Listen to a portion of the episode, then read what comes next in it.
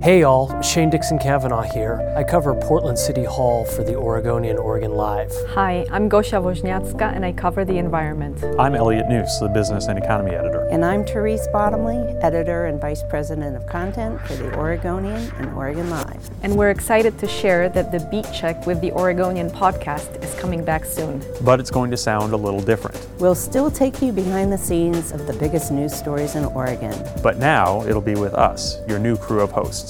You'll hear from me about what's happening in local government and how I hold city leaders accountable. I'll highlight issues like the climate crisis and its impact on vulnerable populations. I want to keep you up to date on inflation, employment, and the biggest business stories in Oregon. And I'm here to highlight the incredible reporting of our newsroom and the impact it has on our community. We'll take turns hosting every week and share insights and analysis from the Oregonians, hardworking journalists, and subject matter experts. We'll dive deep into topics that matter to you. So join us every week for a new episode of Beat Check with the Oregonian. Subscribe to Beat Check wherever you get your podcasts.